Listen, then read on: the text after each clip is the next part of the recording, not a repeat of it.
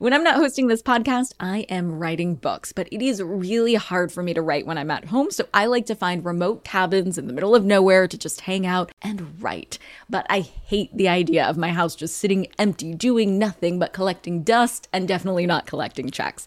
And that's why I'm an Airbnb host. It's one of my all time favorite side hustles. Other popular side hustles are awesome too, don't get me wrong, but they often involve big startup costs. By hosting your space, you're monetizing what you already have access to. It doesn't get easier than that. And if you're new to the side hustle game and you're anxious about getting started, don't worry because you're not in this alone. Airbnb makes it super easy to host. I mean, if I could do it, you could do it. And your home might be worth a lot more than you think. Find out how much at airbnb.com/host.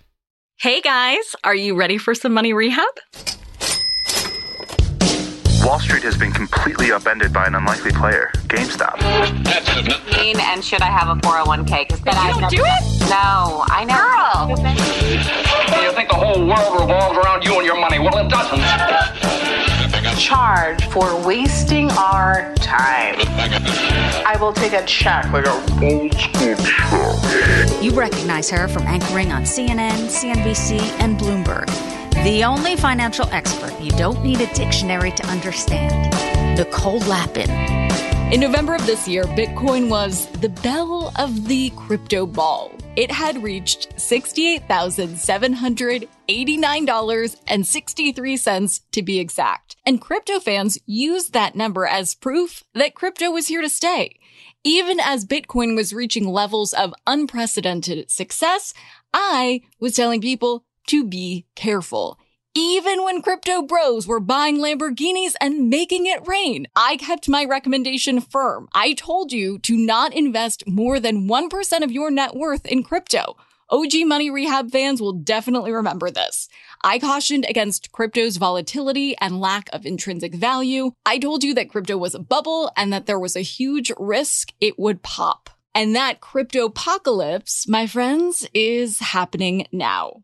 This week, Bitcoin's price dropped below 18,000, meaning Bitcoin was trading at around 75% less than the peak that it reached just seven short months ago. The price has rebounded slightly. At the time I'm recording this, Bitcoin is trading at a little more than $21,000. So it has recovered a little bit, but you don't have to be a goodwill hunting esque math quiz to know that $21,000 is a lot less than $68,000. A lot of people are asking why this is happening, but I think the answer to that question isn't exactly what people are really looking for, because I would argue that this crash has always been inevitable. Like I said months ago in episode 162 titled Why is Crypto So Volatile? Crypto isn't intrinsically valuable.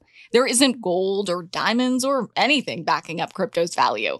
At no point did the US Treasury say yes. Anytime someone wants to bring us a Bitcoin, we will gladly give them X number of dollar bills from our reserves. No, crypto's value comes from how much people are willing to trade for it in goods, in other cryptocurrencies, or in dollars. When you invest in companies, there's normally some intrinsic value backing up the valuation of the investment. So say you invest in a tech company and you see the stock price going up. You may wonder what is driving that increase in valuation. And then you see that the company just announced that they're releasing a new product that they expect to be really popular. So they're anticipating bumps in sales and revenue. Bumps in sales and revenue are exactly the kind of concrete reasons a stock price may increase. But Bitcoin isn't a company. It doesn't make products. Bitcoin is just a thing that only exists digitally that you can't even touch, meaning its value is entirely based on speculation. Speculative investments are essentially like hot air balloon rides. You might enjoy the view from the top, but once you realize that you are only suspended by hot air, you'll wish you could get off that ride without falling. But unfortunately, when it comes to balloons and speculative investments, what goes up must come down. So yeah, I think people asking questions aren't really looking for this spiel. I think people are actually not wondering why crypto is crashing, but wondering why it is crashing now. First, crypto has not been immune to the macroeconomic factors we've been talking about lately. Interest rate hikes, out of control inflation, and general pandemic war doomsday vibes that tend to affect any type of investment. But the crypto industry specifically has been suffering. And as many crypto platforms have been sharing bad news, investors' faith in crypto is starting to get shaky. Last month, we put out an episode called Decoding the Big Lesson from the Coinbase Catastrophe. It's episode 306 if you want to listen. In that episode, I outlined how Coinbase released a statement saying that in the case of bankruptcy, Coinbase users may have their assets seized. Since then, other companies have followed suit on similar or even worse updates. Most notably, the crypto lending company Celsius Network announced on Sunday night that it would freeze all withdrawals and transfers due to, and I quote, extreme market conditions. That terrified investors. And it should. The benefits of investing relies on free and fair markets. That's what makes investing so awesome. It's the idea that anyone can buy into the same track to wealth as the big bosses on Wall Street. But if the big bosses tell you when you can and can't make investments, well, that's not fair at all. It's like this. Do you remember the Samsung Note 7? That phone that started spontaneously exploding in people's pockets? Well, going back to Celsius Network, Celsius Network freezing transfers is the equivalent of Samsung saying something like, I know this phone may spontaneously explode and you're hearing stories of people's pants catching on fire, but you have to keep the phone in your pocket. Of course, Samsung did not say that. Samsung did the responsible thing and recalled the phones. Celsius Network didn't take the same responsibility.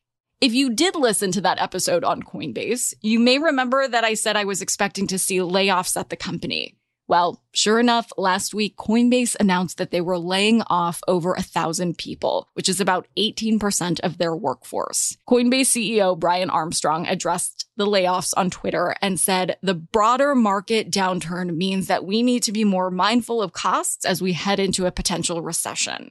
That is such a lame cop out and misleading to investors. Yes, there is a market downturn, Captain Obvious, but that's not why Coinbase is laying people off. It seems to me that Coinbase is laying people off because the company is not doing so well and they can't afford the staff they've hired. And other heavy hitters in the crypto space have also announced layoffs, like Gemini, BlockFi, and Crypto.com. Your biggest question, however, and most important one, is probably what should I do? My biggest piece of advice don't buy more crypto. I know this might feel like the opposite advice I gave you in last week's episode with Guy Adami. In that episode, I told you that experienced investors buy more on market dips. But here's the thing. There is a difference between bad times for the market and bad investments. Bad markets will rebound. Always have, always will. Bad investments will not rebound.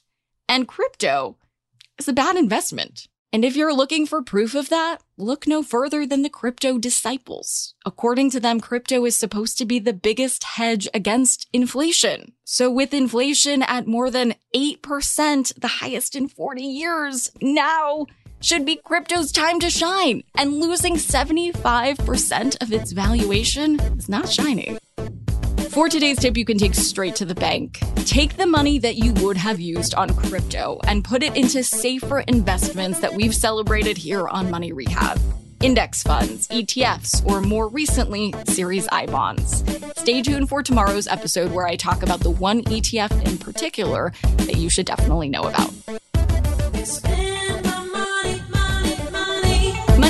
Is a production of iHeartRadio. I'm your host, Nicole Lapin. Our producers are Morgan Lavoie and Mike Coscarelli. Executive producers are Nikki Ettore and Will Pearson. Our mascots are Penny and Mimsy. Huge thanks to OG Money Rehab team Michelle Lands for her development work, Catherine Law for her production and writing magic, and Brandon Dicker for his editing, engineering, and sound design. And as always, thanks to you for finally investing in yourself so that you can get it together and get it all.